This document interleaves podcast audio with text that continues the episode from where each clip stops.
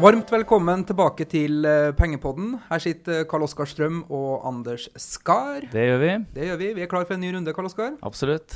Vi har eh, litt godsaker på menyen i dag også. Eh, Vi starter med litt aktuelt, før man skal inn i en eh, tematisk del om bear market. Ja, det er mange som spør oss om det nå om dagen, og eh, markedstendensen har jo skiftet litt, så la oss se på det. Det er et spennende tema.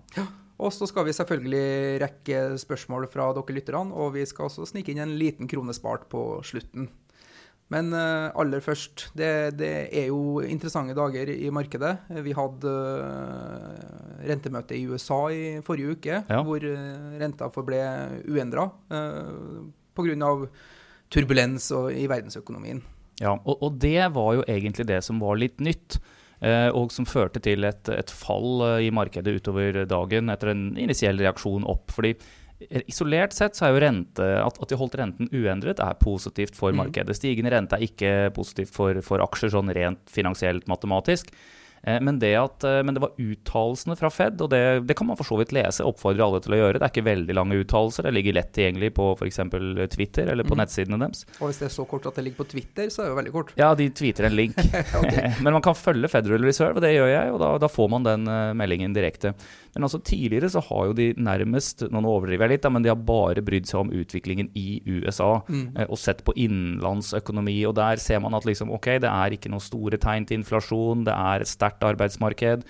Forholdene ligger egentlig til rette for at man så langt ut i en oppgangssyklus skal heve renta. Men denne gangen begynte de å referere til internasjonale markeder og, og sånne Mm. ting, og det er egentlig man kan se Det er en stor økonomi i USA, men den er ikke en veldig stor utenriksøkonomi. Vi merker den mer enn det de selv gjør. De har ikke så stor utenlandsandel eh, i forhold til den store innenlandsandelen. Eh, så det at sentralbanken begynte å se på, på det, ble tolket klassiske- noe negativt av markedet. Og, liksom så, øh, så, og, og det, det var egentlig en, en overraskende forsiktig holdning fra øh, Janet Yellen, som er leder av sentralbanken der borte. Så, så, det var et skifte, altså, Mm. og øh, verdt å merke seg.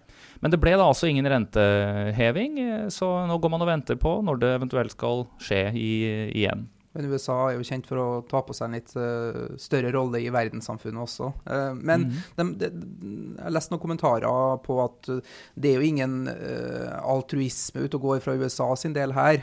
Det er fortsatt et, et ønske om å styrke det hjemmemarkedet, og det er fortsatt hjemmemarkedet som betyr noe. Fordi det er emerging markets, og spesielt i hvert Mm. fall i Kina, hvordan det kan få en impact på USA sin økonomi, som de var bekymra for. Så det, ikke, det her gjør de ikke for å hjelpe andre økonomier. Nei, det gjør de ikke. De er opptatt av egen økonomi. Men det er også mer å lese i den uttalelsen som, er- som ikke så mange har omtalt, egentlig. Og det er jo dette her programmet med kvantitative lettelser, som jo man har hatt eh, tre runder av. mm. Og som har gjort at eh, balansen til Federal Reserve, altså det de sitter og eier av landets eh, verdipapirer der, egentlig, de har jo kjøpt eh, gjeld til bankene, de har kjøpt porteføljer av boliglån, de har kjøpt eh, egen statsgjeld, og de sitter og eier en del av det. Eh, De har jo sluttet å øke den potten, Mm. men de har jo De opprettholder den der den er, da. For du kan si Når du sitter og eier en hel haug med obligasjoner, så vil du For det første mottar du renter på det, så det er jo en inntekt den amerikanske staten. Eh, og på det andre så, så, så mottar du stadig innbetaling av disse lånene. Det er jo hele tiden lån som går til forfall, og som blir innbetalt. Eh, og det Federal Reserve da kunne ha gjort, var jo bare å, å, bare motta de pengene og gradvis egentlig nedbetale at at den gjelden vil forsvinne, da, den porteføljen deres. Men da vil de jo egentlig trekke likviditet ut av markedet, ikke sant? og det er de redd for. Så det de gjør, er at de reinvesterer alle penger de mottar, bortsett fra rentene. Rentene får de inn, og beløp under 2 millioner dollar som de får inn, det reinvesteres ikke. Men ellers så kjøper de samme type verdipapirer og opprettholder stimulansen til markedet. Så hvis du kan si at både den summen med penger altså som, som de eier eh, i markedet, eh, og renten som for så vidt de styrer på det, holdes jo altså, det holdes lavt her. Så det, du kan si, dette er jo stimulans til økonomien. Eh, og det viser jo det at, at når man først har gitt en betydelig mengde stimulans, og du sitter med den kan du si, som gjennomsyrer hele systemet, så er det veldig vanskelig å trekke det tilbake. Eh, og det å komme til det som, man, som du og jeg og andre som har vært i markedet en stund opplever som en normal rente, det er det jo flere og flere økonomer som sier at det skal vi kanskje aldri. Nei. Og det kommer jo uansett til å ta lang, lang tid, fordi det signaliserer man jo at det, her kommer til å ta lang tid før man Ja, Fordi nå er man på Hva er renta i USA nå? 0,25% Ja, det er 0 til 0,25 som egentlig er signalrenten. Men hvis den går og ser på hva er f.eks. tiårsrenten der, sånn, så er jo den oppe oppunder 2 1,8-1,9. Jeg kikket ja. på det i stad. Så den er høyere enn den norske tiårsrenten. Men det var snakk om å øke renta med 25 basispunkter fra 0,25 til 0,5. Det er jo ingen, det, mm. det ingen, ingen, giant leap for mankind, nei, nei, nei. det. Så det, det vil ikke, men det er jo mer psykologien og, og, indikasjonene på hva man tror skjer. Ja, og det, det, man er opptatt av, er jo å holde en, en eh, opp oppadstigende rentekurve, som det kalles. Dette er litt teknisk egentlig for de som driver rentemarkedet, men, men det gjør at banker kan låne i pengemarkedet og eh, sette, investere i lengre obligasjoner, kan du si, og uansett tjene litt penger. Så over tid så bidrar det liksom til å helbrede kan du si, det finansielle systemet, da, og det er en sunn tilnærming at det skal koste litt mer å låne på, på lang sikt enn på kort sikt og den type ting. Men, eh, men, det er ikke lett å fjerne stimulans som er gitt. Altså. Det er litt sånn som for en narkoman. Hvis du har vent deg til en dose, liksom, så det å begynne å redusere den, det er, eh, opplever den som ubehagelig, vil jeg tro. Det vil jeg tro. Eh, noe annet som var ubehagelig, eh, og som er svært aktuelt. Eh, vi fikk en eh, kommentar på Twitter tidligere i uka om, fra Simen Kjelsrud. og han lurte på om vi kunne si noe om prisfallet rundt Volkswagen, og eventuelt muligheter for å dra nytte av en slik kortvarig, i parentes, dipp og mm, mm. de har jo gått på en real smell. Ja, dette her er jo eh, interessant, og det er den type ting som, som man vekker litt oppsikt i markedet. Uh, du kan si det, det var mandag her hvor, hvor, Volkswagen etter uttalelser i, i helgen falt 20% var ned vel en par og 20 på det meste i Tyskland. Og dette her er jo, det er verdens største bilprodusent. Ja. De, de, kniver med Toyota litt fram og tilbake om å være det. Volkswagen, en av de, og de ja, ja, Porsche også. Og, til og med disse Ducati-syklene er det vel. Liksom ja. det, det er, de, de eier en masse bilmerker. Det er jo spennende. Det, det, det er jo et mm. kvalitetsselskap som plutselig kommer på salg. Definitivt, og dette er jo en av de eh, aksjene som inngår i DAX 30-indeksen i, i, Tyskland. Så det er jo en av de store aksjene i markedet der. Et stort uh, selskap internasjonalt. Eh, kursen har falt en del i forkant. Eh, mm. Den nådde vel en topp på rundt 250 euro her sånn tidligere i år, og så hadde den falt til, til rundt 150 eh, før dette fallet i, i, går, hvor den da falt ytterligere 25% Så det var et, et, voldsomt fall i går. Men det som har forårsaket det, da, er jo en ja, nærmest skandale i, i ja. USA. Altså, I USA har strenge utslippsregler for dieselbiler. Og så viser det seg da at Volkswagen, for å omgå disse reglene, rett og slett har installert software i bilene sine som gjør at når de måles, så kicker en del systemer inn som da reduserer utslippene. Men når de ikke måles, så trer ikke de i kraft. Og da kan utslippene av disse gassene som man skulle begrense, være 10-40 ganger mm. høyere enn det som da reglene fastsetter.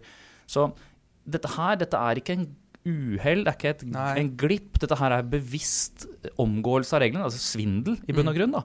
Eh, og det man nå frykter, er jo, er jo tre ting, egentlig. Det, det, ene er at de må ta tilbake en god del biler og gjøre en endring på dem, som kommer til å koste penger. Eh, og så er det det tap av omdømme, selvfølgelig. Dette her vil jo henge ved selskapet lenge. Eh, men det tredje er også da bøter fra amerikanske myndigheter. Så kan man spekulere i hvor store de blir. Noen har sagt at ja, det er 500 000 biler ganget med maks så og så mye per bil. Det kan være bøter på opptil 18 milliarder dollar. altså Vi snakker ja. 140 milliarder kroner. Det har jeg også lest. Så noen sier at nei, det er altfor høyt, men vi må huske på at eh, for amerikanske myndigheter så er dette, her et, dette er et utenlandsk selskap som konkurrerer med egen, deres egen bilindustri. Mm. Eh, og Det er litt det samme som, som BP og den Macondo-ulykken. ikke sant? Det var British Petroleum som sto bak den. Hadde det vært Exxon, eller noe sånt, så kan man kanskje tro at, at uh, tiltakene hadde blitt noe mindre, men altså de måtte jo betale enorme milliardbøter etter det. Mm. Og jeg tror at her kommer Volkswagen til å kunne få seg en skikkelig smekk. altså. Og jeg ser eh, for, for, amerikanske myndigheter, som jo er opptatt av miljø og de tingene der også, i hvert fall eh, her har man en god mm. sjanse til å ta en utlending som bevisst har jukset i det amerikanske markedet. Dette kommer ikke til å bli billig. Nei, Jeg har jo tidligere sett på Volkswagen som et mulig investeringscase, mm. eh, og fortsatt nysgjerrig på aksjen. Men sånn allment, eh, når det inntreffer ulykker, f.eks. uventa mm. ulykker i, rundt en aksje, så, så, kan det ofte liksom føre til reaksjoner som fører til kursfall. Men det her er, er mer en tillitskrise og noe mer grunnleggende og, og litt større som gjør at jeg er skeptisk eh, ja. Eh, til at ja, aksjen kan rebounde. Men det, den er jo billig nå. Den, den er pris, billig i forhold til årlig inntjening på ja. rundt 6, var det? P6, ja, eller under det. Det, mm. det er jo ekstremt. For et kvalitetsselskap. Billig, kvalitetsselskap. Så, så, det er to ting man kan gjøre her. Det ene er liksom ikke, ikke tenke på noe av det omkringliggende, bare se på chartet, og så, og så gjør man et, eh, et, kjøp når det skjer den type ting som det der, og så setter man en stopplås under det som var f.eks. gårsdagens bunn. Eh, jeg har ikke gjort det selv, rett og slett fordi liksom, aksjen var allerede i en nedtrend. Så du kan si at dette her er det å, det å trade sånne motdrag innenfor en nedtrend, uansett om de er store, er liksom vanskelig.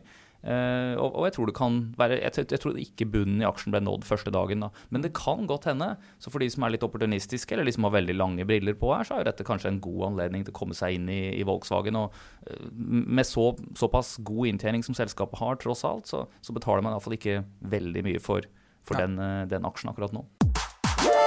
Karl Oskar, vi er jo grunnleggende optimister. Men uh, nå skal vi ta på de litt mer uh, pessimistiske brillene og sette oss inn i et bear market. Uh, ja. Snakke litt mer om hva det er, og hva man bør tenke på, hva man bør gjøre i et bear market.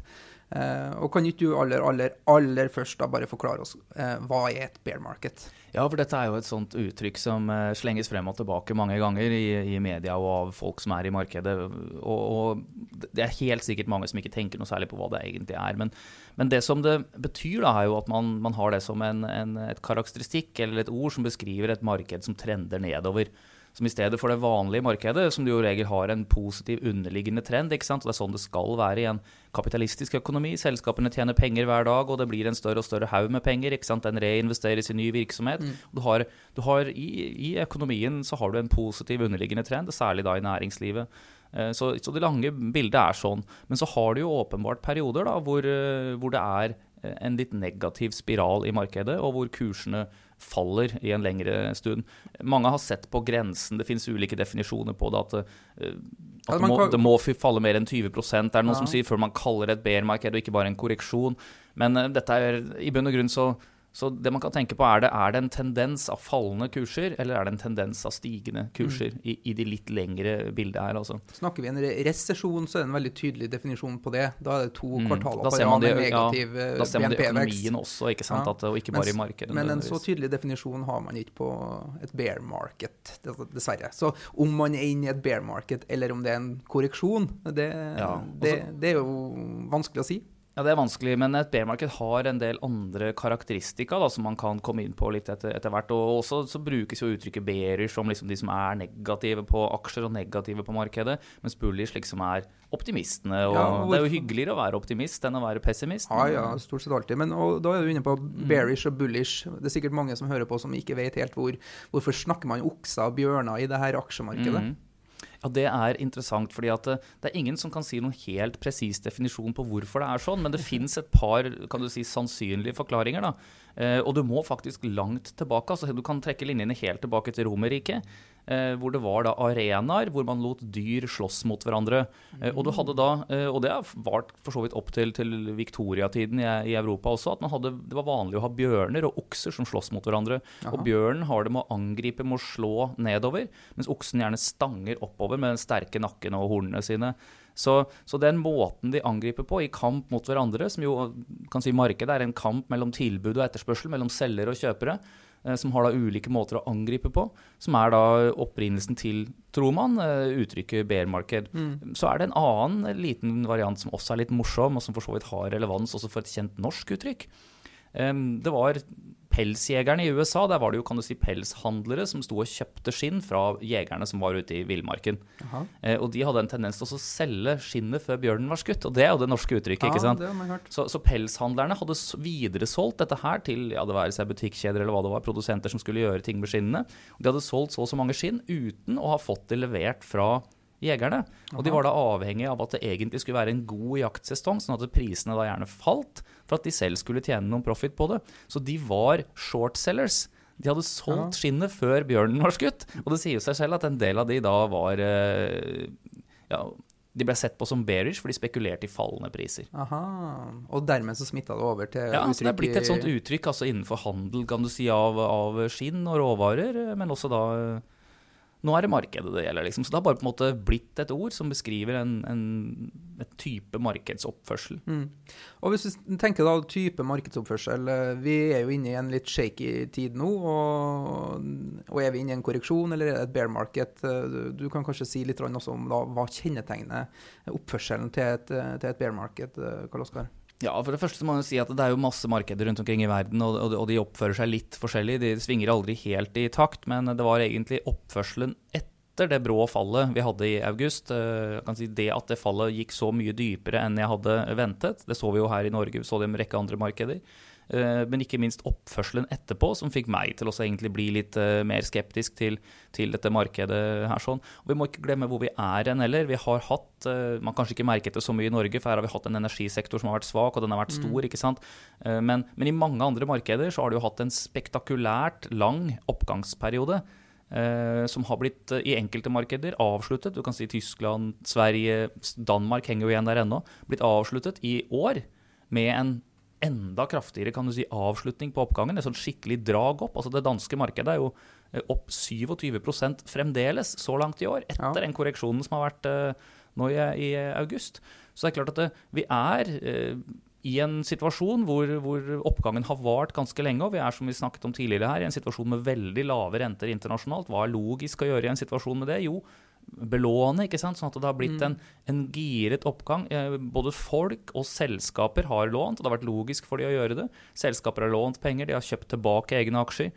Men er det lånt så mye penger den gangen her da, som, eh, som ved forrige oppturene? Eh, det er vanskelig å finne offisiell mm. statistikk. Mm. Ja, Det er nesten ikke noe statistikk på det. At, eh, men, men, tall for sånn klassisk marginbelåning, altså at folk har, har, lån hos megleren sin og spekulerer på det, mm. det er jo mer vanlig i USA enn her. Den har vært høy. Den har vært rekordhøy.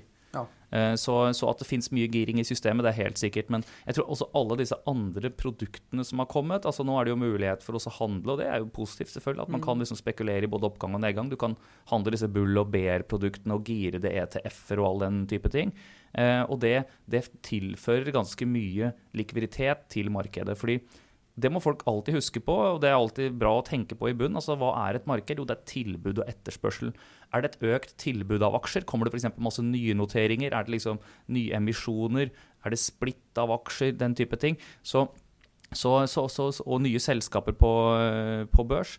Så, er det altså et økt tilbud mm. uh, av, uh, av, aksjer. Uh, men, men et, ellers så, vil det være en jevn etterspørsel. Det vil være i og med at Selskapene tjener penger hver dag. En del av det reinvesteres, investorer tjener penger, det reinvesteres, du får utbytte, den type ting. Så det er liksom en sånn svakt oppadgående push i markedet hele mm. tiden.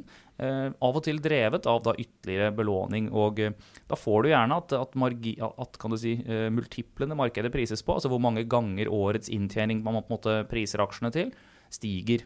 Uh, og det er jo et faktum at særlig det amerikanske markedet, som jo utgjør halvparten av verdensmarkedet, det, det prises på relativt høye multipler nå, og over historisk snitt. Et stykke over, sånn snakk om 17-18% over det som har vært historisk snitt i forhold til forventet inntjening i bedriftene. Mm, men samtidig så kjennes det ut som uh, allment at økonomiene er jo så vidt det, Pasientene er så vidt begynt å bli liv igjen. da. Uh, mm, så, vidt, så vidt begynt å få helsa tilbake. Uh, det ser liksom tegn til at arbeidsledigheten har begynt å falle i USA. Du ser tegn til at en del europeiske økonom økonomier begynner å gå bedre. så, så allerede før vi på en måte ble friskmeldt, så skal vi bli syke igjen. Det, kjennes, kjennes, litt tidlig ut. Og det her siste steget også i et aksjemarked er jo den her euforiske stemninga. Mm. Litt kjipere å ikke liksom få ta del av det før man skal inn i et bear market, tenker jeg. Så for min del så kjennes det her tidlig ut å egentlig snakke ja, om bear market. Kanskje. Det er mulig vi, mulig vi, har blitt snytt for akkurat den euforifasen i Norge pga. svake energiaksjer. Altså hvis man ser på en del av de andre selskapene her, la oss si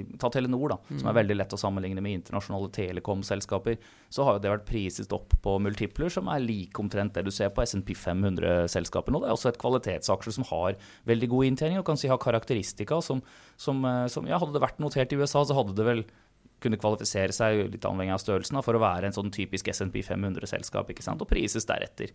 Mm. Så har du enkelte sektorer som, som eh, har priset noe, vært priset noe under sitt historiske snitt. Det har vært litt finans, det har vært litt uh, teknologi, som faktisk ikke har stikket helt av denne gangen her.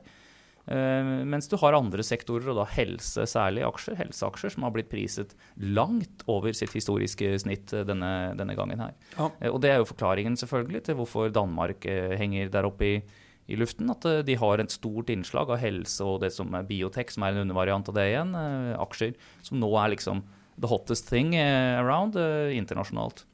Men at, at markedene går opp og at de går ned det er jo helt normalt. Eh, Mm. alle som er investert i aksjemarkedet, eh, må bare bli vant til at kurser skal falle. Vi skal inn i korreksjoner, man skal inn i bear markets, eh, og i det lange løp så skal økonomien utvikle seg positivt. Så det her er jo en del av det normale som man ser, uavhengig om vi er inne i en korreksjon eller et bear market nå. Mm. Og det er det man får betalt for i lengden. Det har du helt rett i, og det er nyttig å tenke på for mange, at aksjer faller for å kunne stige, faktisk. Fordi at de som allerede eier aksjer, de driver jo ikke prisen. Det er de som handler aksjen den og den dagen, som driver prisene. Eh, Og eh, hvis det er slik at, eh, at for å få nye kjøpere frem i markedet, så må kursene ned for at det, liksom, det skal være en attraktiv return, rett og slett, ved å kjøpe, kjøpe aksjene, så vil det skje. Da vil det være et, et vakuum, på en måte, og kursene faller tilbake til det igjen dukker opp kjøpsinteresse. Så kurser faller for å kunne stige igjen, for å tiltrekke seg nye kjøpere. Eh, og det er, uh, Da kan man også ha en viss indikasjon på liksom hvor langt må det falle eventuelt. For liksom hva slags, hva slags avkastning er det man historisk har vært ute etter i aksjemarkedet. Og det er liksom sånn i overkant av 10% gjerne, altså om man risikojusterer og det ene og det andre. Men, men i det området der sånn, så ser investorene det for seg. Og hvis du da tar PE i markedet og de, si, deler én på PE da, og får et tall som er mye mindre enn 10% som du nå f.eks. får i det amerikanske markedet, så kan man si at her er det fallhøyde da, ned til det som er et mer historisk eh, gjennomsnitt. Når man er ute og tusler i skogen i Nordmarka, eller kanskje heller i eh, villmarken i Alaska, og man møter på en eh, bjørn, eh, så sier man at den beste strategien er å legge seg ned og spille død. Eh, da vil bjørnen bare ignorere deg, og så vil den forsvinne, og du vil overleve. Det er beste strategien. Jeg er veldig usikker på den strategien. altså. Ja, men det skal være- gå til angrep. Det er nå kanskje det dummeste du gjør, da. Du, du, Nei, du, må, du, må, du må ikke gå på sånne plasser uten å være tungt bevæpnet. Ja, men det er bare du som har vikingsverd av oss, Karl Oskar. Så, så, så, så jeg, jeg tror jeg, den er sikkert tøff å gjennomføre, den der play dead-strategien når du møter grizzlybjørn. Eh, Men det jeg prøver å komme litt inn på nå, er jo strategier i et bear market. Hva Ja. bør man gjøre? Og her er det jo viktig å holde tunga rett i munnen i forhold til ja, eh, er man langsiktig sparer, eh, investor eller trader? Her er det jo Mm. litt avhengig av hvem du er for hvordan du skal agere. Men en play dead-strategi kan jo være lurt for en som er veldig langsiktig, som månesparer f.eks.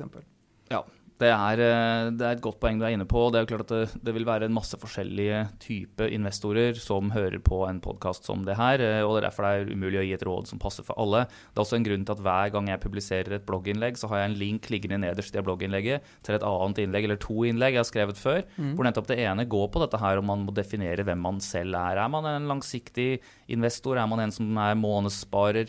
Er man en som, som er trader eller spekulant og liker disse korte bevegelsene? Det vil avgjøre hvordan man skal agere her. Så, så jeg kan ta litt om det. fordi både de som er langsiktige investorer og de som er for så vidt månedssparere, de må jo tenke på hva, hva, hva, er det, eh, hva er det de er. Jo, de skal være kjøpere eller langsiktige investorer i dette markedet. Særlig de som driver med månedsspar. De skal jo være glad for at det er korreksjoner underveis, sånn at man får, kjøpt, man får mer aksjer for pengene sine. En som månedssparer bør kanskje doble de månedlige Ja, har man muligheten til å øke innskuddene, så, så kan man gjerne gjøre det. Eh, Og det er, det er absolutt eh, interessant. Og så må man jo alltid til enhver tid se liksom hva er det man sparer i. Og det er klart at det i eh, og det er et stort tema egentlig som også er spesielt for investorer og de som har mye penger i markedet allerede. Det er å se på porteføljestruktur. Eh, og her kan man jo trekke fram, Det er lett å trekke fram to gode eksempler i Norge. Du har jo de to variantene av vårt eh, Statens pensjonsfond, altså Folketrygdfondet i Norge, eh, oljefondet ute, som da har begge to en sånn ca. 60-40 eh, prosents fordeling mellom aksjer og renter. Og jeg var på et foredrag her nylig nå og hørte hun Olaug Svarva, som er da leder i den norske delen av Folketrygdfondet. Olaug? Ja, Olaug. Eh, som, eh, som Ja, hun heter ja, et, Ja, men du sa Nordlaug, gjorde du ikke det? Nei, ja, Olaug, men eh, Olaug Svarva. ja, Sjefen. Ja, sjefen for, for det norske pensjonsfondet der, Folketrygdfondet. Og veldig dyktig. Og hun, hun forklarte i detalj hva som de hadde gjort for også Eller hvilken effekt den strategien hadde. Du kan si Det lå ikke 60-40, men du hadde en, et, et slingringsmål hvor du skulle ha minimum 50% aksjer, kan du si maksimum 70 Og når du begynte å pushe de grensene, så gjorde man en, en reallokering hvor du da i tilfelle gikk ut av i et fallende marked, så gikk du gradvis ut av rentepapirer og inn i aksjer. Eh, og når det da dro seg til andre ytterkanten igjen, så, så begynte man å selge av. Og Det samme har jo oljefondet gjort. Eh, og dette har ført til betydelig meravkastning over tid, nettopp fordi at du kjøper mer aksjer i et veldig svakt marked, og du selger mer aksjer i et veldig sterkt marked. Så dette kan jo folk med større porteføljer også ta litt grann lærdom av. eh, og se om man kan gjøre noe sånt i sin portefølje. Eh, eller, for å gjøre det veldig enkelt, så er det jo her disse kombinasjonsfondene kommer inn da, for, for den vanlige sparer. Hvor, hvor, det jo finnes en rekke fondsforvaltere som gjør nettopp denne jobben for deg. Mm. Og selger deg en portefølje som oppfører seg på den måten i ett enkelt fond. Mm. Eh, alle de store bankene eksempelvis, de har jo denne type produkter. Vi i bransjen, vi med vår hatt har jo ofte sagt at ja, det kan du gjøre billigere selv gjennom å gjøre det i indeksfond. Eh, og det stemmer, men det fordrer jo at man faktisk har den kunnskapen til å justere dette her frem og tilbake. Mm. Så for mange så vil det, enkleste være å da kjøpe et sånt ferdig kombinasjonsfond eh, hvor det sitter en aktiv forvalter og gjør den jobben for deg for en eller annen liten eh, prosentvis ja. årlig kostnad. Så er det jo det å se på når du eier aksjer eller fond. Eier du godværsfond, eller eier du mer sånn allværsfond? eh, og aksjer. Og hva, hva, legger du i forskjellen på Jo, det du kan si er at uh, Godværsfond, er det en type vekstfond? I, og litt ja, mer for, fond? For, for, i markeder som trender oppover, og som har vært den typen vi har hatt, så har det jo lønt seg å prøve å plukke vinnerne. ikke sant? Ta de sektorene hvor det er størst momentum, som det kalles. Da mm. ligger man gjerne i, i teknologi. Du, du, hopper på i, i uh, i India når du så det var skifte der, og liksom sånne land skyter fart. ikke sant?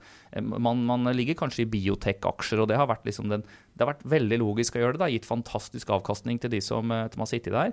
Men man må også være klar over at dette er det som kalles kan du si, høybeta-aksjer. Høybeta-sektorer. Beta mm. bare betyr at liksom, om markedet typisk svinger opp 1% så svinger disse opp 1,5 eller kanskje 2. Mm. Um, svinger mer i markedet. Ja, og, og det er en effekt du også som regel vil se nedover.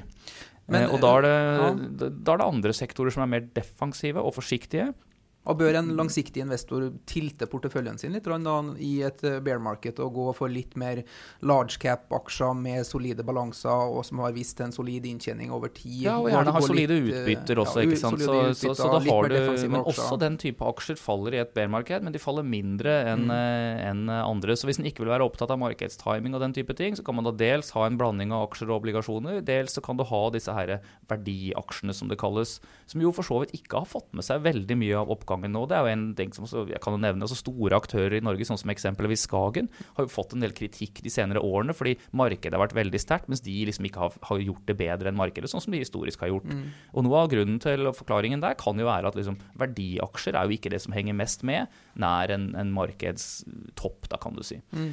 Så, så det, det, å gå på ting som, som, er eh, billigere priset på multipler, og som har en høyere grad av, eh, av utbetaling av sin inntjening, det kan være ting som, som vil dempe nedsiden betydelig. Fordi jeg frykter jo litt at som vanlig at man vil se at de sektorene som ledet markedet opp, også vil være ledende ned igjen.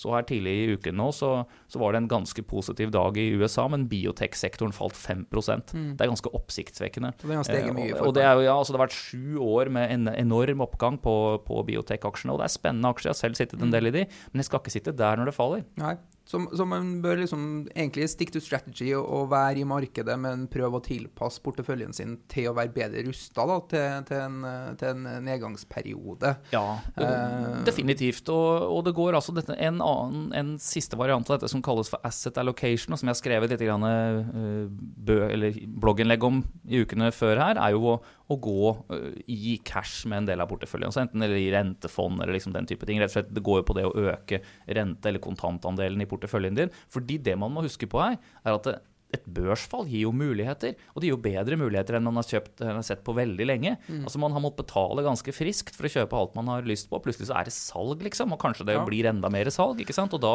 da, får du veldig mye for pengene dine hvis man er klar og har litt uh, kontanter, eller altså penger som står i renteplasseringer og den sånn type ting og kjøpe for nedi lia et, et, sted. Ja, DNB ble, kunne man kjøpe for 20 spenn eh, under finanskrisen. Det var et hyggelig kjøp. Ja, du kunne få den for 15 år, faktisk, hvis det hadde ligget inne. Den var blaff nede den ene dagen. Og dette må man, eh, må man ikke glemme, fordi at, eh, og det kan vi kanskje komme litt inn på. altså Ting kan falle mye lenger enn man tror. Og når man ser på disse lange chartene, så, så ser man det ofte ikke. At, men, men, det blir store prosentvise endringer fra toppen og, og ned. Mm. Eh, og det, det sies jo gjerne at definisjonen på en aksje som har falt 90% er en aksje som har falt 80% og så halvert seg. Ja, men liksom, For den langsiktige investoren, i en oppgangsperiode så ville han alltid tenke at å, søren, jeg ville hatt mer i aksjer, mindre i renter. Mm. Mens når vi er inne i det her bear-markedet, så tenker han jo helt motsatt. Farsken, jeg skulle ha hatt en, Ja. en større renteandel og mindre aksjeandel.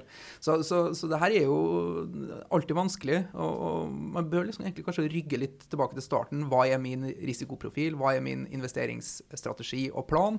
Eh, og så kan man jo gjøre mindre justeringer underveis. Men eh, det blir mye følelser inn i spill også når, Ja. når, når man skal ta de her valgene. Eh, og det kan være lurt å ta et steg tilbake og tenke over hvorfor er jeg i det markedet her. Husk, det her er normalt. og Man må huske på det. jeg tror det, er, det er som du sier, det er, det er veldig viktig å huske at dette er normal markedsoppførsel. Eh, og, og man må tenke litt på egen psykologi her, og så må man huske på at et, børsfall gir eh, muligheter. Eh, men det er sånn at er man, i den, er man den langsiktige spareren, er man den investoren eh, som har mye penger i markedet, så vil du tape penger i et bear-marked. Ja, ja. Det er fallende kurser, og det man kan gjøre, og det vi har snakket om nå, er jo, er jo tiltak som kan begrense tapet ditt og sette deg i en posisjon av økt styrke når det begynner å bunne ut i markedet. Eh, Så, men, men du vil se at eh, det tallet som ligger på total porteføljestørrelse, eh, blir noe mindre pga. fallende kurser.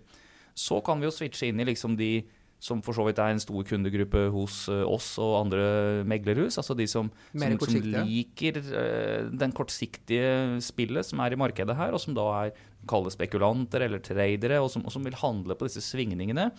Og, Og- bruke en større del av menyen av tilgjengelige investeringsverktøy. Og før vi forlater den langsiktige investoren, spareren, eh, så, så finnes det jo muligheter for dem også å ta en del av og bruke en del av de verktøyene i verktøykassa som brukes for de mer kortsiktige.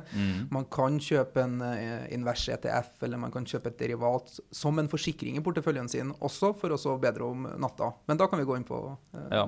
Ja, det stemmer. Det siste punktet er egentlig at uh, også for store investorer og, og de aller største porteføljene i eh, landet, gjerne i hvert fall de private, mm. uh, de bruker jo den type strategier hvor du jo bruker derivater eksempelvis, altså Man kan ha salgsopsjoner, du kan selge futures, den type ting, for å styre eh, markedsrisikoen sin her. Eh, men eh, Så, så, det, det fins et helt arsenal i verktøykassen. Det, det, er, det er ingenting som kan forhindre deg i å tjene penger i et slikt marked. Men eh, jeg tenkte jeg skulle nevne litt om, om de typiske Før vi går egentlig på, på tradere for tradere og eh, spekulanter. altså de, de vil jo handle på disse mindre markedssvingningene. eh, Og, og kan profitere på børsfall og den type ting. Og vi har fått en del spørsmål også på shortsalg av aksjer. Og det kan vi ta litt om. Shorting av aksjer er jo en Det er nesten ikke nødvendig å gå i noe veldig dybden på det nå. fordi at det, det, krever litt annet avtaleverk du, med meglerne dine. Du må liksom inngå en, en, en avtale for å kunne låne aksjer og selge de. Det er som å ta opp et hvilket Ja, som helst annet lån. Nettopp. Og så så du, du må på en måte, Hvis du skal selge PGS, da, eksempel, så må du før du selger aksjene du ikke eier, eh, være sikker på at du får lånt de av megler. Mm. Eh, Og hvis du da skal sitte med det en stund, så koster det da penger å ha et sånt aksjelån. Du betaler jo det til den som faktisk sitter og eier aksjene. Så for de som sitter med store porteføljer, så er dette her et bidrag til inntekt Mm. for dem, eh, gjennom at de kan låne ut aksjer til shortsalg. Men du kan si det, det er en del som driver med det. Eh, og så er det en del som da handler disse uh, Bear-produktene, som også er produkter som er satt sammen av derivater, egentlig, men stiger da når markedet faller. Og det kan være ETF-er, det kan være sertifikater, det kan være Varanta eller Mini-Futures. Ja, det er mange barn har mange navn Ja, her. Det, det, det folk alle. mest kjenner til, er jo disse Bull og Bear-fondene, hvor det jo Mm. nettopp uh, nylig nå har blitt lansert enda flere i det norske markedet av Nordea. Og de her tradingproduktene som er bearish og som stiger når børsen faller, de kommer jo i, i mange wrappings også. og De kommer uten giring-element. Mm. De kommer med to ganger giring, tre ganger giring og helt opp til ja, 18 ganger giring har jeg jo sett. Og så har du jo Varanta derivater i tillegg som Nettopp. uh, Og, og vanlige, det du kan kalle standardiserte, eller altså de klassiske og opsjoner, kjøps- og salgsopsjoner, og futures. Mm. Eh, og selv så har jeg jo, syns jeg at futures er veldig interessant. Det er et stort marked for å handle det internasjonalt. Det er ikke så mye annet enn proffe som gjør det i Norge. Men det er for verdt å vite for folk at når de handler bull og bear, så sitter marketmakeren, altså han som lager det produktet, han som tilbyr det i markedet, den sitter og handler futures. Ja. Så, og det går an å handle det selv hvis det passer for den, den enkelte. Men eh, det, det- man, før man handler alle former for derivater eller ting som, som er giret, så må man vite hva man gjør og, og sette seg litt inn i det her. Men, men det kommer jo igjen tilbake til dette med tilbud og etterspørsel i markedet. Jeg kan nevne et eksempel på det. altså Hvis du, hvis du eh, spekulerer i kursfall og kjøper for 100 000, da, eksempelvis eh, en OBX-BR ganger 5, altså en som er fem ganger giret eh, negativt på OBX-en, så, så har du følelsen av at du har kjøpt et eller annet for 100 000, mens marketmakeren må jo egentlig selge futures, eller selge aksjer da igjen, for en halv million her. Mm. Så, så, det fører jo bare den ene transaksjonen fører jo til et ganske massivt skifte i tilbud og etterspørsel i markedet. ikke sant? Så man har, man har, følelsen at man har bundet opp noe kapital selv, men det du egentlig har gjort, er også å selge ganske massivt med aksjer i markedet og ha en mm. negativ posisjon. Du får ripple effects og Ja, det får sprer seg som ringer i vann. Så, så dette er eh, interessant. Og det, da kommer jeg litt inn på karakteristikken til et bear-marked. Eh, og et, et, godt spørsmål man kan stille seg der når du er ute og kjører bil i Norge, eller når du går i fjellet, det er jo er det mer oppoverbakker enn nedoverbakker. Ja, det skal være ganske likt, det. Ja, det, Ifølge sånn rent geografisk så skulle det kanskje være likt. Men hvis du ganger, ganger kan du si, distanse godt oppover og nedover med tid tilbrakt i, ja. så er det jo åpenbart mer oppoverbakker enn nedoverbakker. Sånn er det også i markedet. Eh, at du har, du har, jo lengre perioder med kursoppgang, altså bull-markeder, og så har du kortere perioder med bear-marked. Um, og de faller gjerne ikke fullt så langt tilbake som helt til starten mm. heller, sjøl om det har vi sett mange eksempler på også i Norge. Um, men til og med i et bear-marked så har du jo flere dager med oppgang som regel enn du har med nedgang. Eh, det er bare det at disse nedgangsdagene er gjerne mye mer brutale og bratte, og det kommer kanskje en tre-fire av de, fem-seks kanskje etter hverandre, sånn at aksjer rett og slett blir vasket ut av systemet. Stopplosser går, det kommer på nyhetene. Folk som har belånte porteføljer, må selge. Mm. Jeg har tidligere vært inne på en av disse episodene her, dette med margin call. ikke sant? At da har du for tung belåning, og du faller under et visst sikkerhetsnivå, og så får du en telefon fra megleren din på morgenkvisten om at du enten må komme med mer penger den dagen, ellers blir aksjer solgt. Mm. Uh, og det, den type ting, det, det, får man igjen. Så fører det til liksom, som ringer i vann til nye effekter av nye fall. For da er det aksjer som selges ikke fordi noen har lyst til å selge de eller mener de er overvurdert, men fordi at det må, ha, det må ut. De må ha cash ja. ut. Eller rett og slett. Og da, uh, så du får disse brå, uh, harde fallene, som gjerne er lenger ned enn du tror. Så får man da forsiktige drag opp igjen, men også der kan det være ganske 4-5% opp liksom, på enkelte dager. Mm. Og den type ting inne i, oppover. Men du, du resulterer da gjerne i at oppgangen når en lavere topp enn den forrige toppen. Og at du rett og mm. slett har en tendens med lavere bunner og lavere topper, en klassisk nedtrend. Mm. Men det er vanskelig å trade i bear-markeder, så selv ja. for de som er tradere og spekulanter, så er det da et par tips man skal ha med seg da. For det første så må du passe på hvor er det støtte og motstand, som det kalles i Hvor kan du se i markedet eller på aksjen at det har gått store volumer før. For hvis, hvis, mange har kjøpt en aksje på 100 kroner, og den typisk faller ned liksom, og plutselig er den 90 og så kommer den opp igjen til 100 igjen, så er det veldig sånn intuitivt og logisk for mennesker, og også for fondsforvaltere, altså som ikke mm. liker å vise tap. Det at Da kvitter de seg med aksjer når det ser ut som de kan komme ut i null. Mm. Så der vil det ligge et latent eh, tilbud rett og slett av aksjer ved det nivået. Så man må begynne i stedet for å kjøpe ved støtte, så liksom kan du begynne å selge ved motstand.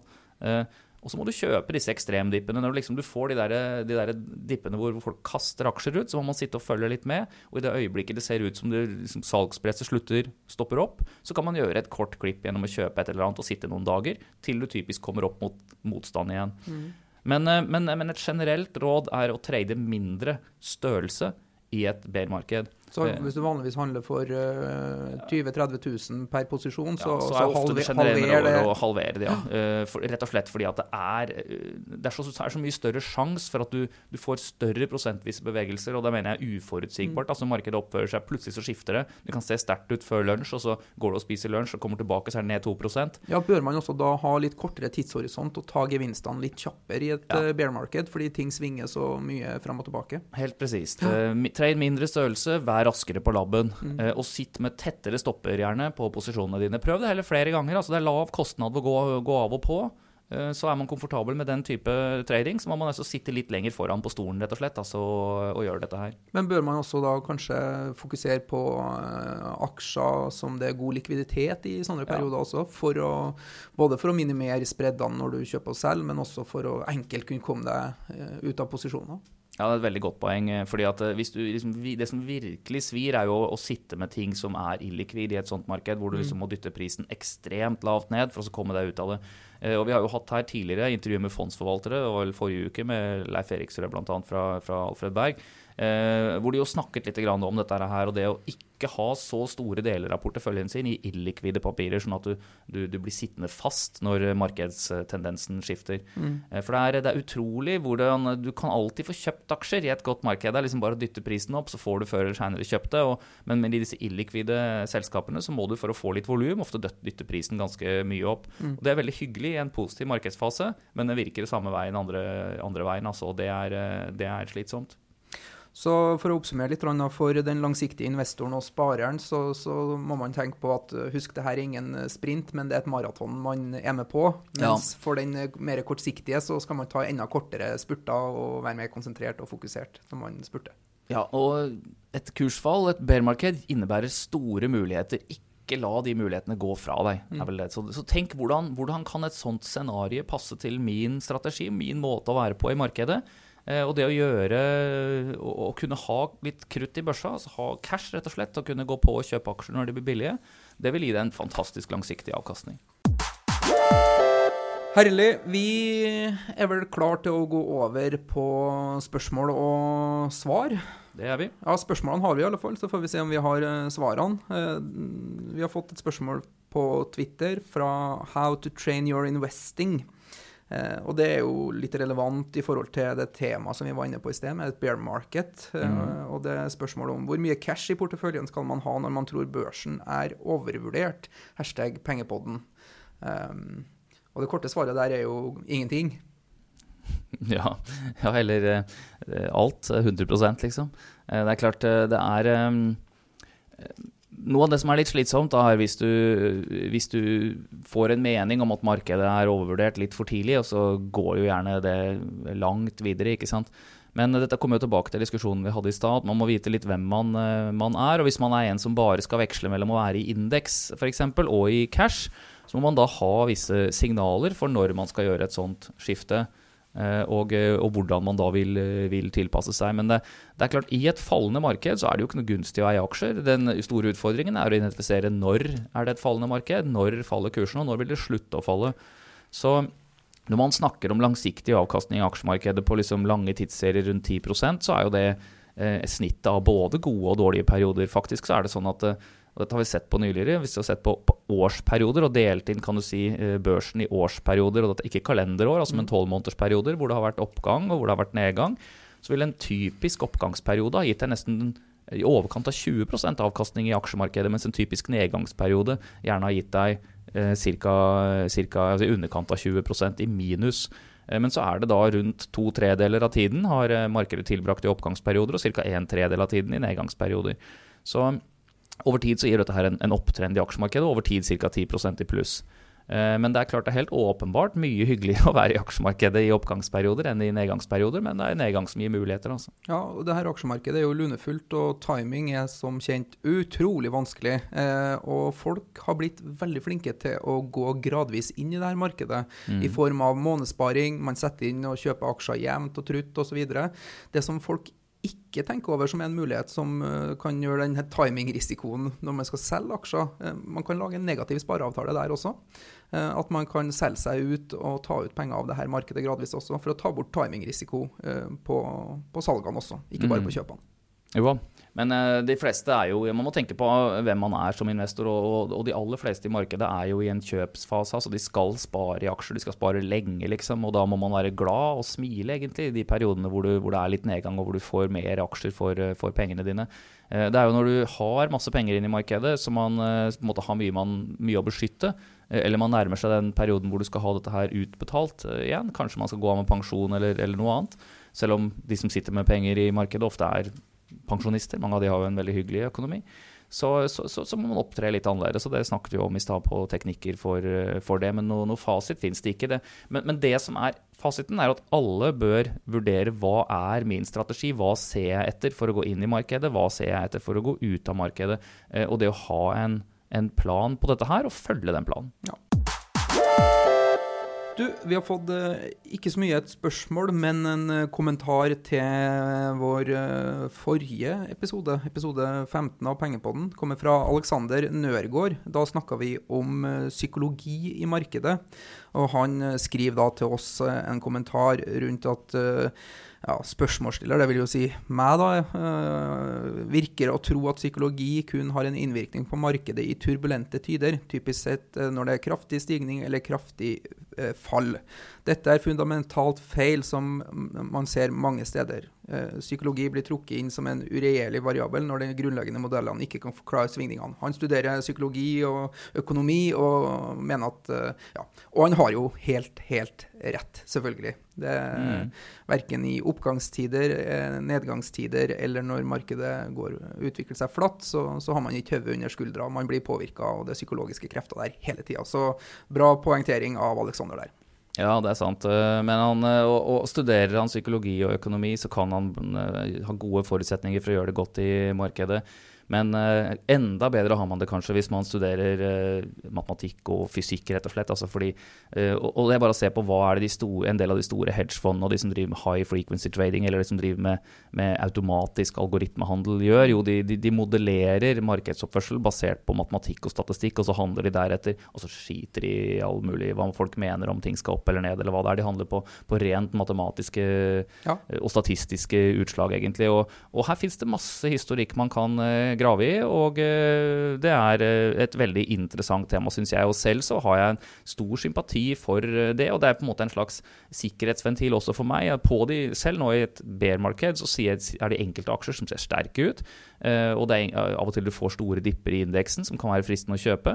Gjør det, sett en stopp. Og så ser man det først i ettertid da, ja, der kommer jeg faktisk inn på bunn. Mm. Eller der gikk stopplås igjen. Og så må man prøve seg på igjen ved neste runde. Men, men, at man på en måte har et bevisst forhold til hva man er inne i, det tror jeg er viktig. Og så må man huske på at, at uh, det vil være mye røverhistorier i media, og man må, man må, ta det som input som man kanskje kan lære noe av.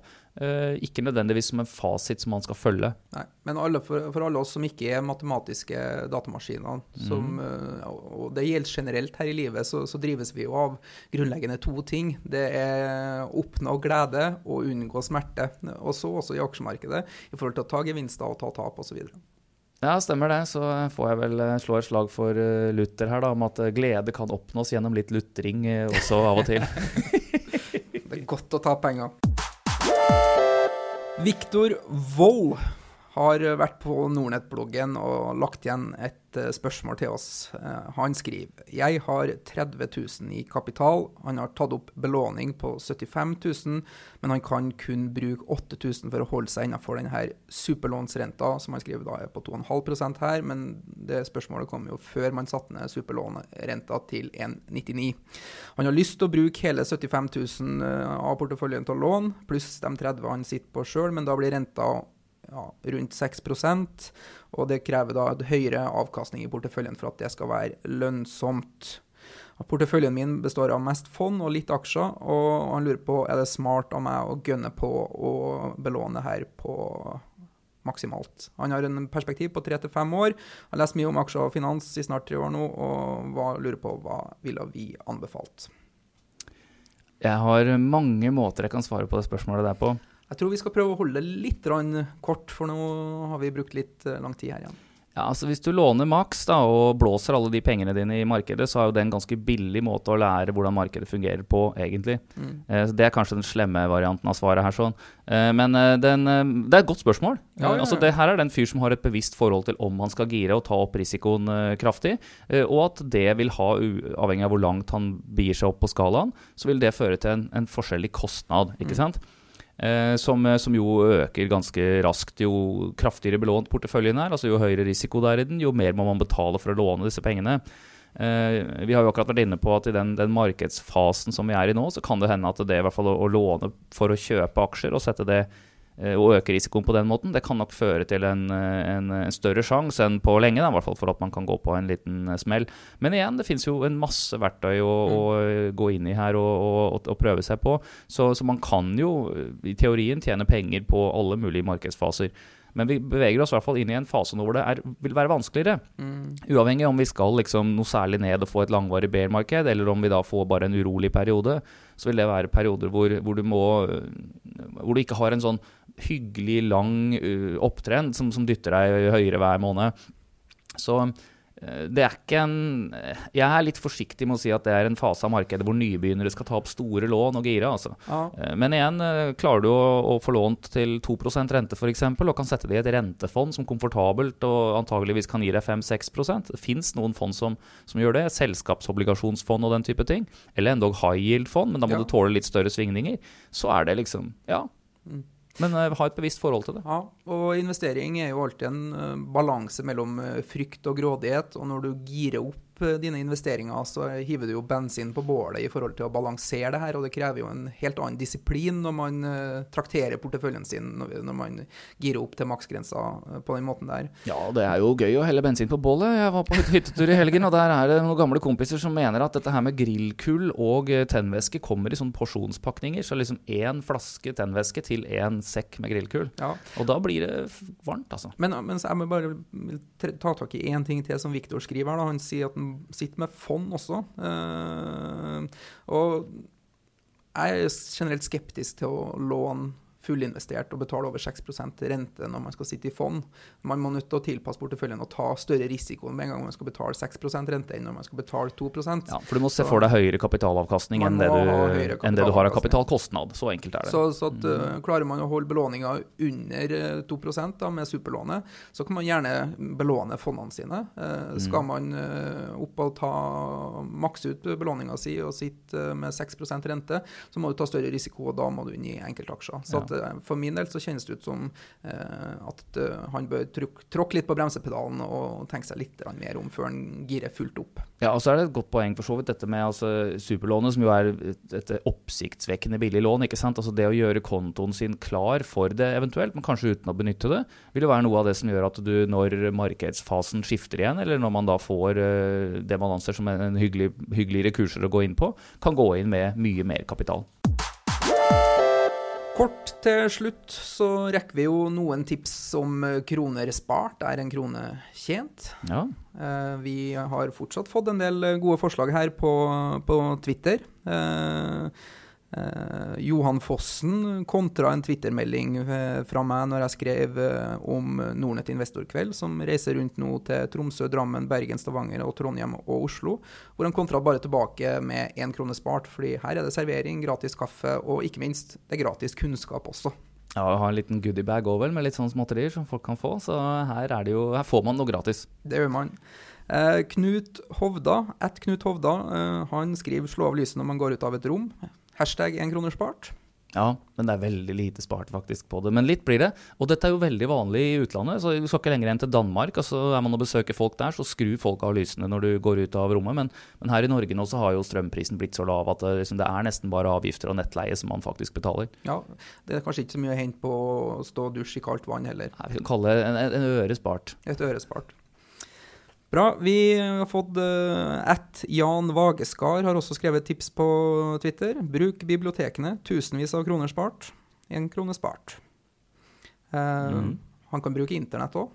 Ja, han kan bruke internett, og, og, det går an å kombinere det faktisk. Altså, nå finnes det sånne e-boktjenester, bibliotekene fins på nett. Mm. Men ikke minst så fins gamle bøker eh, ofte liggende ute gratis. Og jeg har jo selv i et par blogginnlegg lagt ut linker til eh, bøker som da er fra 20- og 40-tallet, og til og med fra tilbake på 1800-tallet. Som er helt fantastiske bøker om markedsoppførsel og psykologi, som en annen her spurte om. Eh, og, som, uh, og, som, ligger gratis tilgjengelig på nett nå, som du kan åpne på nettbrettet ditt og lese. Det har jeg selv gjort. Ja, bra. Et siste tips er fra EE e på Shareville. Eh, og Han anbefaler å ta NSB istedenfor Flytoget til og fra Gardermoen. Eh, Tur-retur Gardermoen-Oslo S tar ruten totalt i snitt fem minutter lenger med NSB, men man har spart 180 kroner, dvs. Si halv pris. Mm. Ja, men det er så trivelig å ta Flytoget.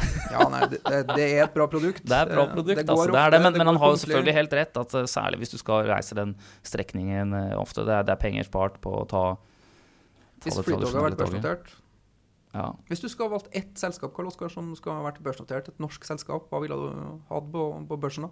Statkraft. Statkraft. Jeg tror det. Det er svært, og alle har et forhold til det. Og jeg tror det er et spennende selskap å ha børsnotert. Det, det kunne vært gøy å, å fått det ut, altså. Nå er det torsdag for dere som sitter og lytter på. Jeg kunne tenkt meg å ha Vinmonopolet på børs. Eh, fordi det er mange som skal hjem og drikke en flaske vin i morgen kveld, på fredag. Og ja. det er også et kvalitetsselskap. Og husk på at eh, det er ikke bare en krone spart, men en krone brukt som faktisk gir glede her i livet. Så kjøp en god vin. Bra. Vi setter strek der. Eh, vi takker alle sammen for spørsmål og forslag vi får til Pengepodden. Vi oppfordrer til at dere fortsetter med det. Bruk Send inn mer. Spørsmål, forslag til tema, forslag til en krone spart. Det gjør du enklest ved å gå inn på nordnettbloggen.no og legge en kommentar på siste Pengepod-blogginnlegget der. Eller så bruker du Twitter og bruker hashtag pengepodden. Og du kan også bruke vår Facebook-side. Ønsker å komme med gode tips til én krone spart, så, så er hashtag 1, tallet 1, KR spart på Twitter, og legg gjerne med bilder også. Nå har vi begynt å få videoer, det kan vi kanskje nevne neste gang. Ja, vi får ta, skal vi ta det avslutningsvis? Ja, vi kan ta, vi har, vi har fått eh, to videoer faktisk. Vi har fått fra Kristine, som, som er en kollega av oss, uh, som har funnet en temasang til en eh, KR Spart. Og det er en amerikansk rapper som heter Lill Dicky. Save That Money. Han laga videoen sin ved å bare gå og ringe på fete hus, så man fikk ta opp en rap-video. Ja, Stille seg ved siden av fete biler og litt sånn, så så ut som han hadde mye penger, sånn som rapperne gjerne skal, skal ha. Og så, så fikk vi en annen video her fra en som, som hadde da så lav bil, altså du må kjøpe en Lamborghini eller noe sånt, noe som er så lav at du kan kjøre under bommene i eh, bomringen. Eh, og og det, det er et godt eksempel fra utlandet, men her i Norge så er det jo faktisk veldig mange som har fulgt det. Altså De har kjøpt en elbil, og da gjerne en Tesla, eh, som har gjort at du kan kjøre bommer, ferger, den type ting gratis. Og, og det har jo vært eh, masse morsomme eksempler, særlig fra Vestlandet, hvor du har veldig dyre ferger, og hvor du har dyre bomforbindelser. Eh, hvor folk har, eh, har spart eh, enorme summer med også da kjøre en, en fantastisk bil. Men det her Qfri er jo et uh, selskap som utvikler tjenester for bom, og de har jo blitt veldig bra. Det er jo ikke sånn at man stopper å betale bom lenger, Nei. og den teknologien blir stadig vekk bedre. Men jeg husker tidligere, eh, når jeg bodde i Trondheim, så var det eh, de første liksom, bom, bomstasjonene som kom, var sånn at hvis du lå veldig, veldig tett oppi rumpa til bilen foran, det er omtrent sånn at du kunne strekke hånda ut gjennom vinduet og åpne bagasje, bagasjerommet til bilen foran, så, så, så, så, gikk du på hans bompass, bompassering. Ah, ja. Så det, det var også en kronespart. Jeg tror kanskje ikke det går lenger nå, men man kan jo prøve å legge seg en sånn 10-15 cm fra bilen foran når man kjører gjennom bommen på Alnabru eller på Smestadkrysset, så, så kanskje man får en kronespart der. Det altså. hørtes skikkelig lurt ut. On that note, uh, det blir trafikkfarlig, høres ut som, så Ja. vær forsiktig med den. Så takker vi for oss, og så høres vi igjen om en ukes tid. Yep, ha det bra. Hei! Penger, penger, penger.